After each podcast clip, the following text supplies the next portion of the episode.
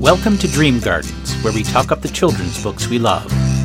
My name is Jody Lima, and on this twice monthly podcast, posted on the first and third Monday of each month, I interview other kids' books enthusiasts about their own favorite children's books. Today, I'm going to be interviewing Julie Leung, author of the picture book biography The Fearless Flights of Hazel Ying Lee. And we're going to be talking about that book as well as the folktale collection Tongues of Jade by Lawrence Yep. Uh, but first, as always, I'm going to start with a poem. And I thought since St. Patrick's Day is almost here, and the fact that my mother's last name was Katie before she got married, and my father's mother was an O'Brien, I thought I'd read a poem from A Child's Treasury of Irish Rhyme, which was compiled by Alice Taylor. And this one, which is an anonymous poem, is called Mr. Nobody. Mr. Nobody. I know a funny little man, as quiet as a mouse, who does the mischief that is done in everybody's house. Though no one ever sees his face, yet we can all agree that every plate we break was cracked by Mr. Nobody. Tis he who always tears our books, who leaves the door ajar, who pulls the buttons from our shirts and scatters pins afar. That squeaking door will always squeak, for, this is plain to see, we leave the oiling to be done by Mr. Nobody. Tis he who brings in all the mud that gathers in the hall. Tis he who lets the front door slam and scribbles on the wall. When we can't find the scissors or have lost the back door key, the one to blame in every case is Mr. Nobody. We know he cracked the window and broke the china plate. We know he left the kitchen floor in such a dreadful state.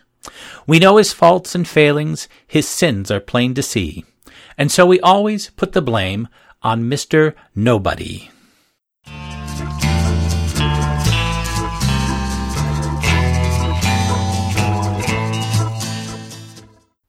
My guest today is Julie Leung, author of the Mice of the Roundtable middle grade series, Who Did It First, 50 Scientists, Artists, and Mathematicians Who Revolutionized the World, and her picture book biography, Paper Son, the story of Tyrus Wong, immigrant and artist, which I had the pleasure of reading.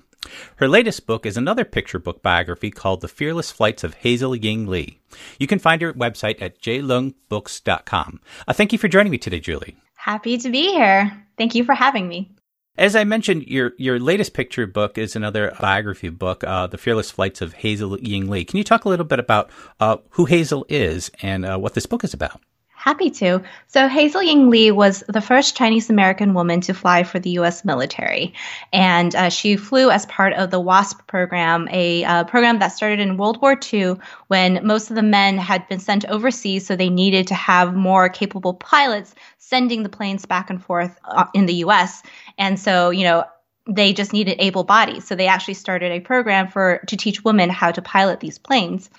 And Hazel stood out to me um, in particular because I was going to the Museum of Chinese in America often. This is a wonderful museum in uh, Lower Manhattan in uh, New York City that I often went to for sources of inspiration. And I had just finished writing uh, the picture book that you had mentioned, Paper Son, and I was looking for something else to write about. And at this museum, there's this big wall of just a ton of Chinese Americans who have contributed to American society. You have, you know, um, scientists, musicians, and artists like Tyrus as well. And then, you know, there was the a portrait of Hazel, and she kind of stood out to me. There was just this sort of look in her eyes, this very bold, brassy, you know, fearless, essentially, um, which ties into the title look. And I wanted to know more about her.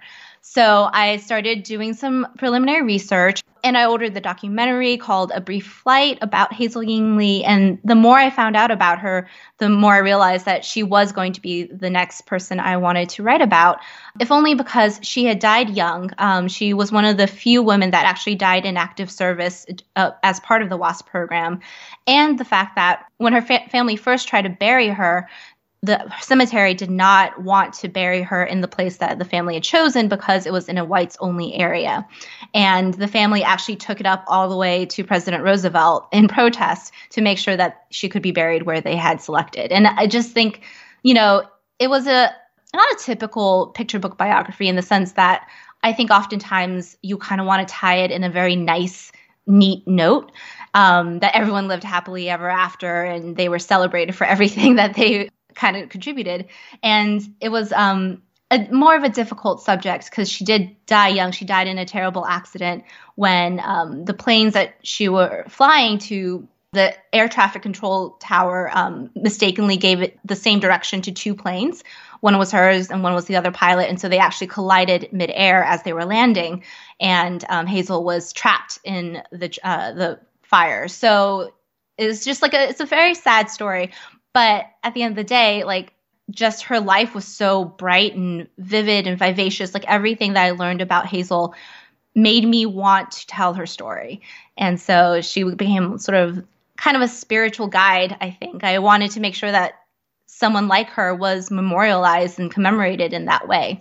And the, the, value of books like this is stories like this that might uh, otherwise uh, get lost or uh, sort of um, shuffled under, get introduced or reintroduced, and especially to young readers who can start looking on their own and getting more information. It can be even a jumping off point. Absolutely. And I think it says a lot, uh, you know, uh, over the past few weeks, I think a lot about what it means to be an American patriot and the idea of Hazel, even at a time when, you know, Chinese Americans were actively being discriminated against, chose to join essentially the American military, even though she never was awarded or afforded any honors that you know said that she was a military um, personnel. She was effectively these women who flew as part of the program were flying for the U.S. military, and still she stood up and fought for the, country, and despite the discrimination that was happening day to day to her own people. And I think that says a lot about what she saw in the potential of this country and what it meant to be an American. And I really hope, particularly in these days where there's so much anger and so much disruption and just sort of angst about what it means to be an American, that it helps to sort of look at stories like Hazel's and realize that, you know, the ideals of this country are exactly that ideals and that are can, that take, you know, sacrifice and caretaking you know, the idea uh, is um, kind of all up to us to redefine. Um, I don't know if that made any sense, but hopefully it does.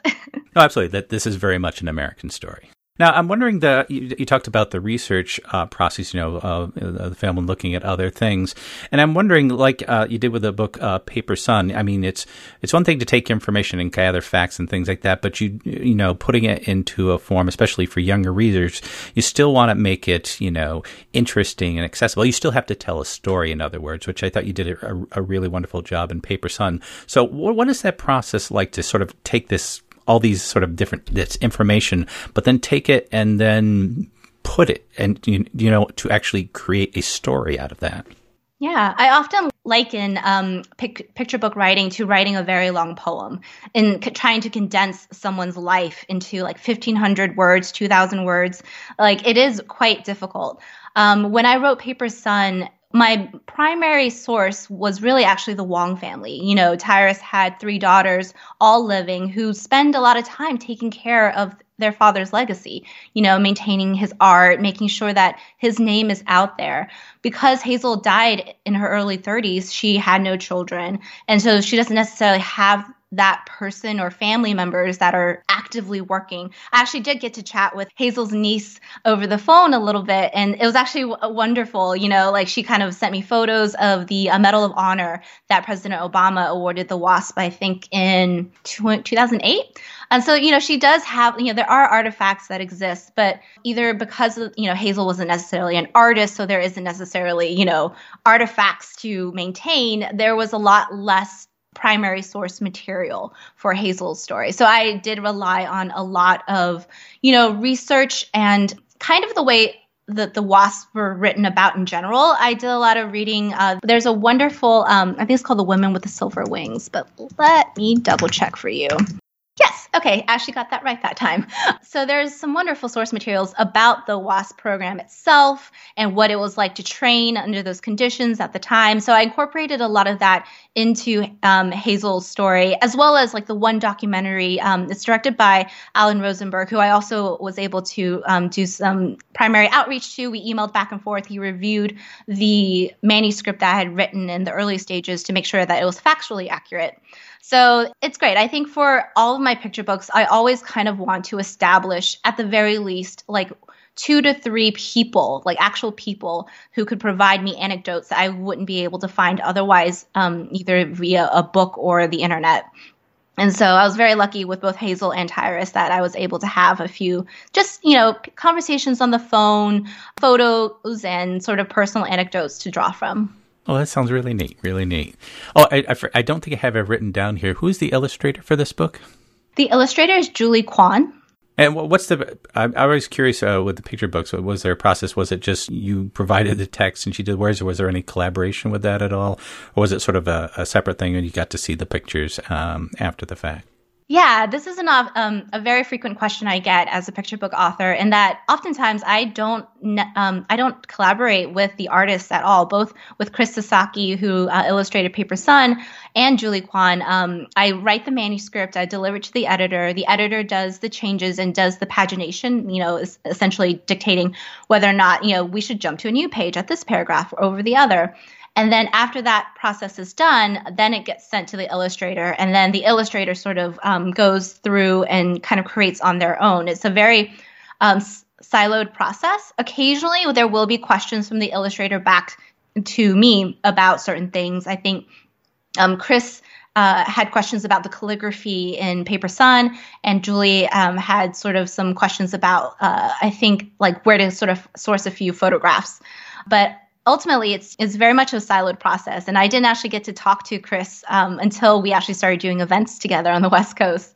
But you know despite all that uh, both the illustrators have done and i couldn't uh, even if we net like even if i talked to them i don't think like the end product would have been any better because both of them i think really truly nailed the spirit of what i was going for.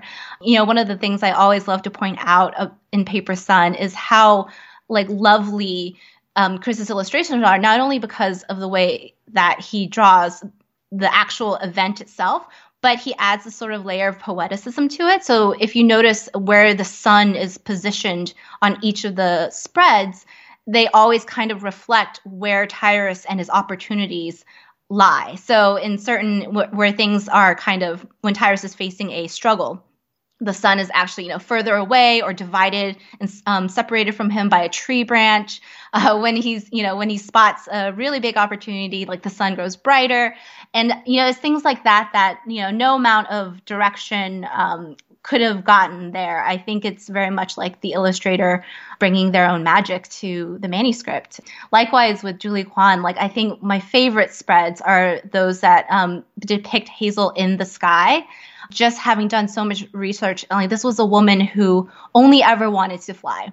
Um, she faced so many obstacles. Um, some of the stories that never actually made it into the picture book, um, just because it was a lot to explain and really, really hard to kind of encapsulate in such a short time. So, right at the outbreak of um, the Sino Japanese War, and for those who don't um, know, Japan invaded uh, China in the early 30s. As part of World War II. Later, it kind of rolled into World War II, but in of itself, it was its own active, provocative attack.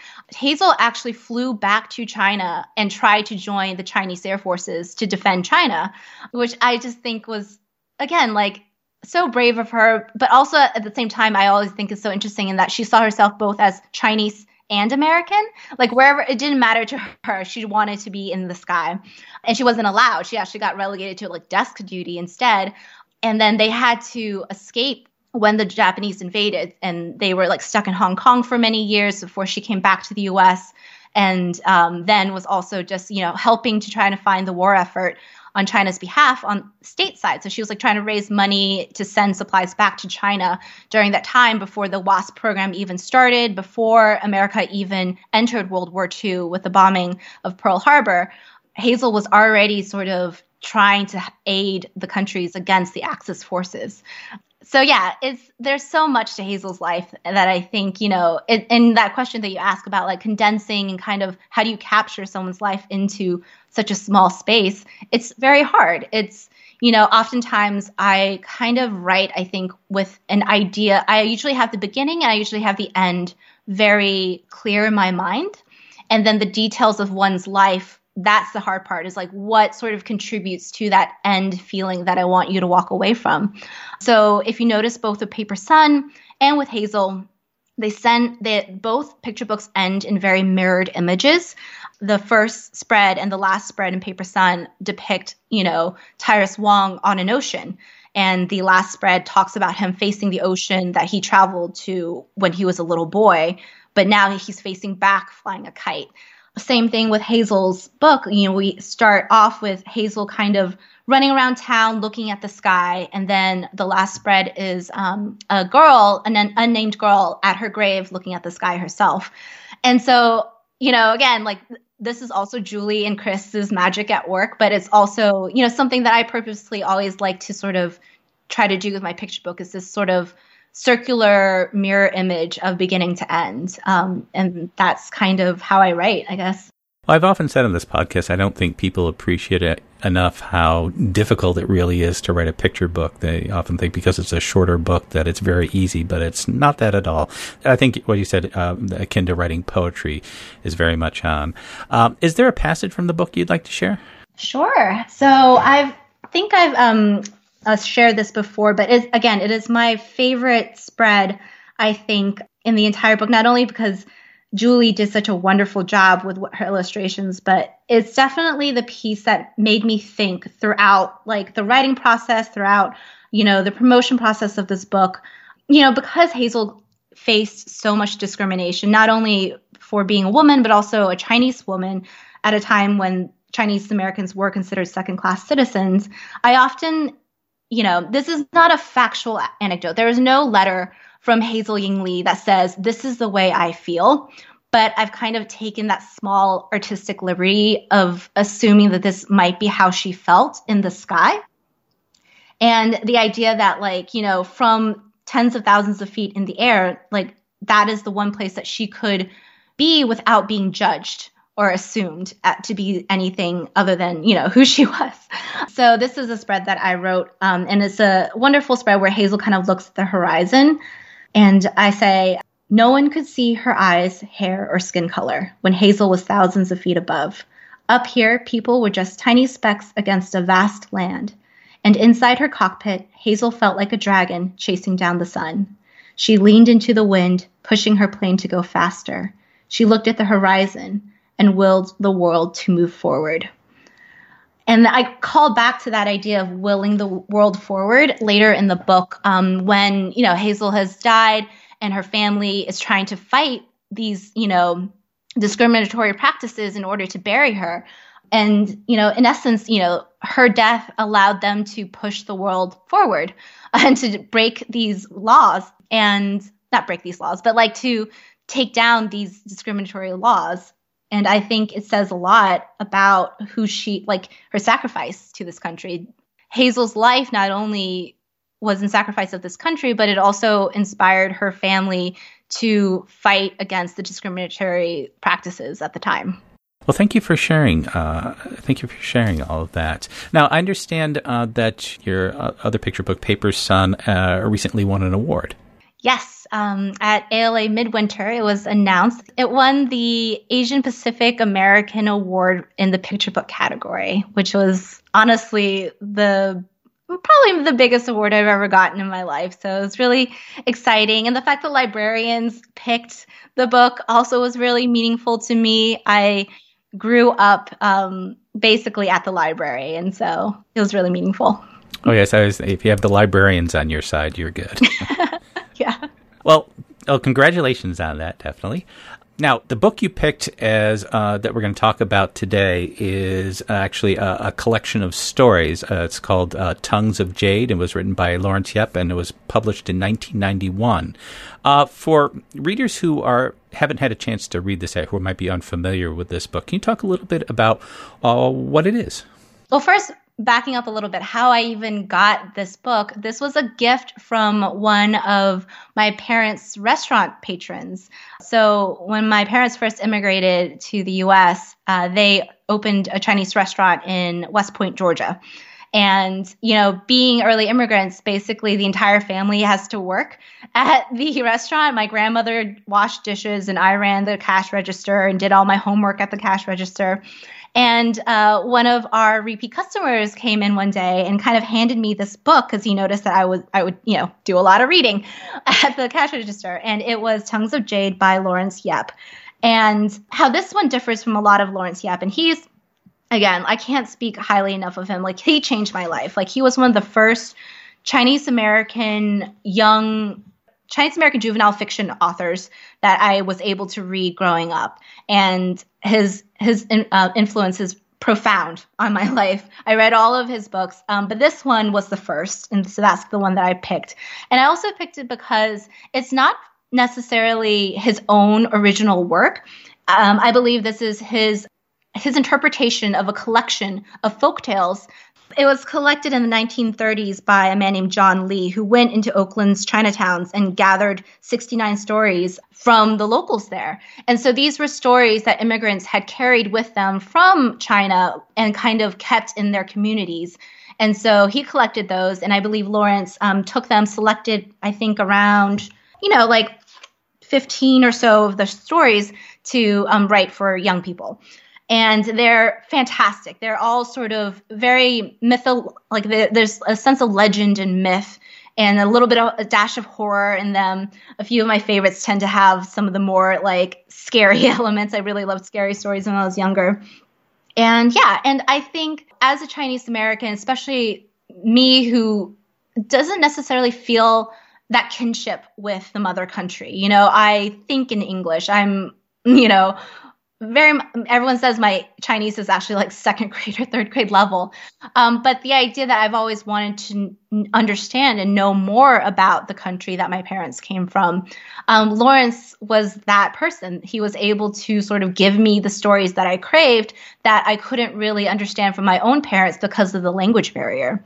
Um, so yeah, so this is a very meaningful book for me, and I think you know it's often not listed in uh, amongst Lawrence's works. You often hear about like dragon wings which are again amazing stories. Uh, but uh, my personal favorite has always been this short story collection. And there's divided up uh, into in these five sections sort of these overarching thematic elements. There's stories about saving face about family responsibilities and so on. And i'm just wondering it, it's a sort of reminder that part of the these stories is having this uh, link back to China, but it's also uh, provide a reminder of, like so many stories, uh, about how to think about the world or how to live in the world. Yeah, I think that's a really good point. You know, and I also think often like what are the stories they chose to remember and bring to this country in this new country that's not particularly welcome to them. And I think a lot of the stories are almost like survival tactics, you know? Like ways, like the ideas of in like the, the, the talks about roots and family ties. Like this is how Chinese communities survived. Um, oftentimes, when they were not allowed to uh, integrate or assimilate into the dominant culture, they were relegated to like essentially like Chinatown was considered ghettos back in the day. They weren't allowed to leave them. Um, so this idea of like bond and kinship with one another within the community, I think is something that is tied throughout a lot of these short stories too. Now that I'm thinking about it, like so much of it is about how to survive and also maintain a sense of identity to your own culture with each other and also your bonds with each other. And, and you mentioned earlier, you know, one of the appeals of these stories is, you know, they're not just sort of dry stories teaching you a lesson. They're these fantastic elements. You know, you've got stories with monster rats knocking on walls and magical women speaking out of melons. Uh, you yeah. know, some are scary, some are funny, some are a mixture of both. And so a collection like this is really something uh, for everyone. And what is it about these fantastic, fantastical elements that really adds to the story and makes them makes the reader want to keep going? Yeah, I mean, speaking personally on my level, you know, growing up the way I did with most of my surroundings often being the same places, the same things. Like I didn't really get to go to summer camp. I didn't really, you know, get to hang out with friends because my responsibility was to my parents and to help them out at the restaurant. It was quite boring, you know, and this idea that like, you know, not only, you know, you, again, this would have been the 90s where there isn't really the renaissance and focus on diverse children's literature as there is now, you know, Lawrence Yep's writing and this this book in particular were one of the few times I could actually see myself and people who looked like me have these fantastical things happen to them. You know, my day job is actually um, for the science fiction fantasy imprint of Random House, and so I work on you know science fiction fantasy on the adult side all the time. And I, again it all kind of came from the same place i think in which you know life was very boring at the restaurant. And this was one books were one of the few places that i could escape. And lawrence yep's writing was one of the few places i could escape but also learn more about my own culture. And the other thing that i think is so interesting too lawrence yep's writing is not just Chinese culture. It's particularly Southern Chinese culture. Oftentimes, I get a little, uh, not angry, but a little annoyed that oftentimes Chinese culture gets kind of turned into like a one. I am losing my words again today, but it becomes almost like a monoculture.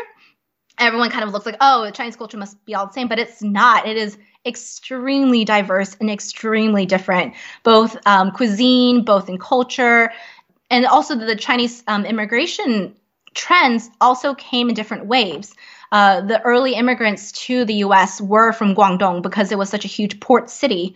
And so most of the stories collected in Lawrence Yep's collection, which was, you know, again, tied back to the collections from the 1930s, those are stories from my parents' district, you know, because my parents are also from Guangdong and the Hong Kong area. And so I think it's, some, it's something that I'm I see more of these days because there's such a focus on diversity, but also thoughtful diversity. And the idea that, you know, it's not just one conglomeration of cultures. China is vast, is huge. And I think the more that you see of Chinese culture, the more you'll be able to differentiate um, what you're actually experiencing. But Lawrence Yep, I think, you know, because it was one of the few books out there, has always really like stood out to me as uh, the vanguard. And and speaking of Lawrence Yep, like I said, um, these are uh, stories that were collected early in the 20th century, and he sort of found these stories. But it isn't just he isn't just the editor of this story. He takes these stories and uh, he he retells them. In other words, he he brings these stories to life. He gives them voice. So I'm wondering, just what is it about him as a writer uh, that he does to these stories uh, to to really sort of, like I said, bring them to life and give them voice? Yeah, that's a great point. I think and this actually kind of goes back to I think the work that I did with Hazel and Tyrus to the, the idea of the interpreter, the idea of like, you know, how much of the artist and the authorship is kind of coming through. Because again, like, you know, Lawrence Yep is kind of taking these stories and refiltering them through his perspective, tying them together, adding, you know, potentially embellishments according to his own artistic um, liberties. And I often think about, you know, when I'm writing something about Hazel or Tyrus, am I doing them justice? Like, would they be happy that this is how I'm writing them? And I, I often wonder, you know, because the two that I've written so far are, again, Hazel and Tyrus, their families immigrated from the same province that my family is from. And so I wanted to sort of take that commonality and interpret it as closely as I would hope that they would want to see it written. But it's always ever going to be a hope. Like there's no way I can confirm, you know, as much as, you know, Tyrus's family tells me, oh, Tyrus would have been so proud. I'm always very curious about whether or not my little fingerprint on their story is doing them justice again, I, have never gotten to chat with Lawrence Yep. Maybe I will one day in the future, but I'd love to have that conversation with him because I do think it is a a unique challenge to storytellers is, you know, everything that we do, what we're spinning in essence is, you know, a tale that we are in control of. We are weaving it. We are putting the pieces together and making the decision that this stitch needs to go there, that stitch needs to go there. It's it's interesting when you talk about it in terms of a nonfiction book. You stay true to the certain facts, but there are certain things like, you know, when I write about what Hazel thought when she was up in the sky, or there's um, a piece that in T- Paper Son where I have Tyrus um, kind of mopping as a janitor because that's what he did when he was in art school to make extra money was to double as the janitor. And and you kind of take certain liberties about what might be going through their mind at that time. And you kind of have to make the most the best guess the with best intentions of what might be going through their mind And yeah, I think that's you know a thing that I don't know that I can answer about Tongues of Jade without hearing from Lawrence um, how he felt taking those stories and interpreting them. Yeah, it's always that delicate balance between being true to the source, but at the same time thinking about the reader and wanting to connect to them as well. Right, and tell something compelling. Now, I do have to ask if you have um, a favorite story yourself. I do have to say, for me, the the last story, in the ghostly rhyme, is my favorite. That's about a, a, a scholar who uh, can't remember the last line of a poem, and he dies, and his ghost comes back, and all he's worried about is remembering the last line of the poem. And I just thought that sounds just like me. Uh, so. Yeah. so that, that particularly appealed to me. But do you have your own favorite story of the collection? So, I, as I mentioned earlier, my favorites have always tend to be the more creepy ones. Uh, my favorite, I think, um, just flipping back recently, the Phantom Heart stood out to me just because the idea. So, for background, um, this little folk tale is about a shopkeeper who invites a little girl to live with him and his wife, and the little girl turns out to be a monster who like eats his heart. and and I think I'm a big horror movie buff that and this idea of sort of inviting someone in with the best of intentions, but then that person turns out to be a monster, but still like a vulnerable little girl, like how do you deal with this dichotomy and what it looks like?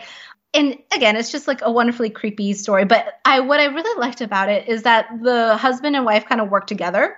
And I like to sort of see more portrayals of sort of, you know, husbands and wives being on the same team. I think oftentimes in media, like the source of the conflict is often between the wife and the husband, and like, oh, like so and so's cheating or so and so's doing, you know, as a terrible spouse.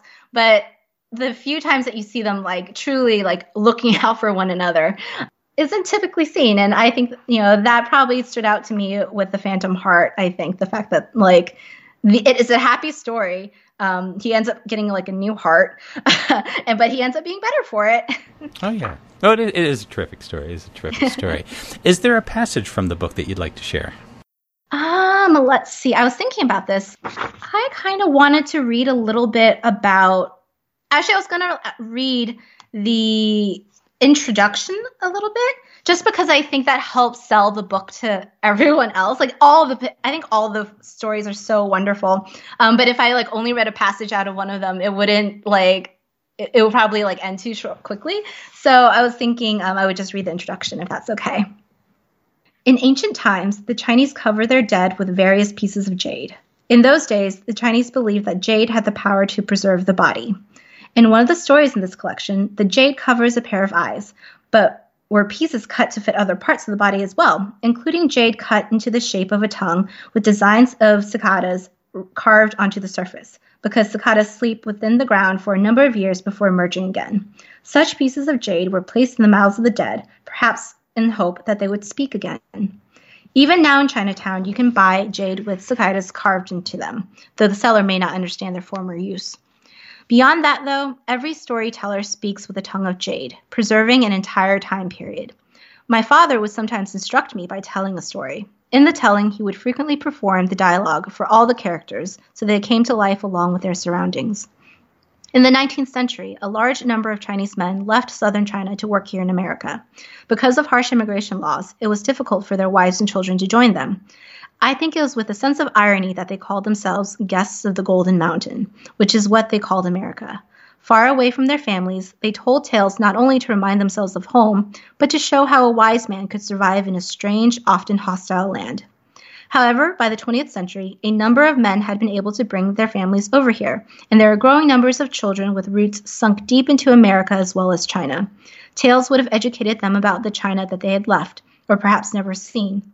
More importantly, the tales would have taught them how a true Chinese was to behave. In the 1930s, John Lee went into Oakland's Chinatown and gathered and translated 69 stories as part of a WPA project.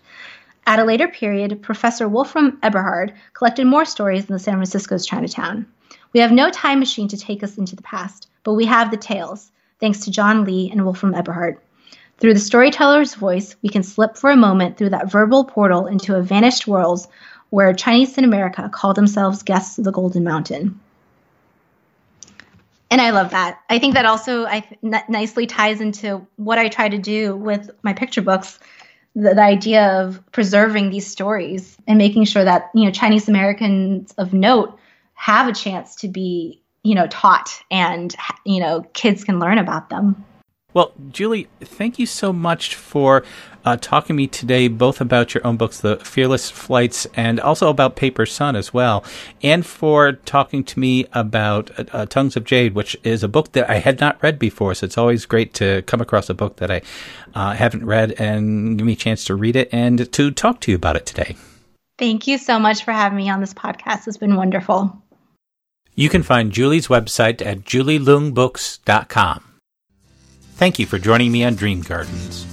The theme music, titled All Together, is provided courtesy of Purple Planet Music.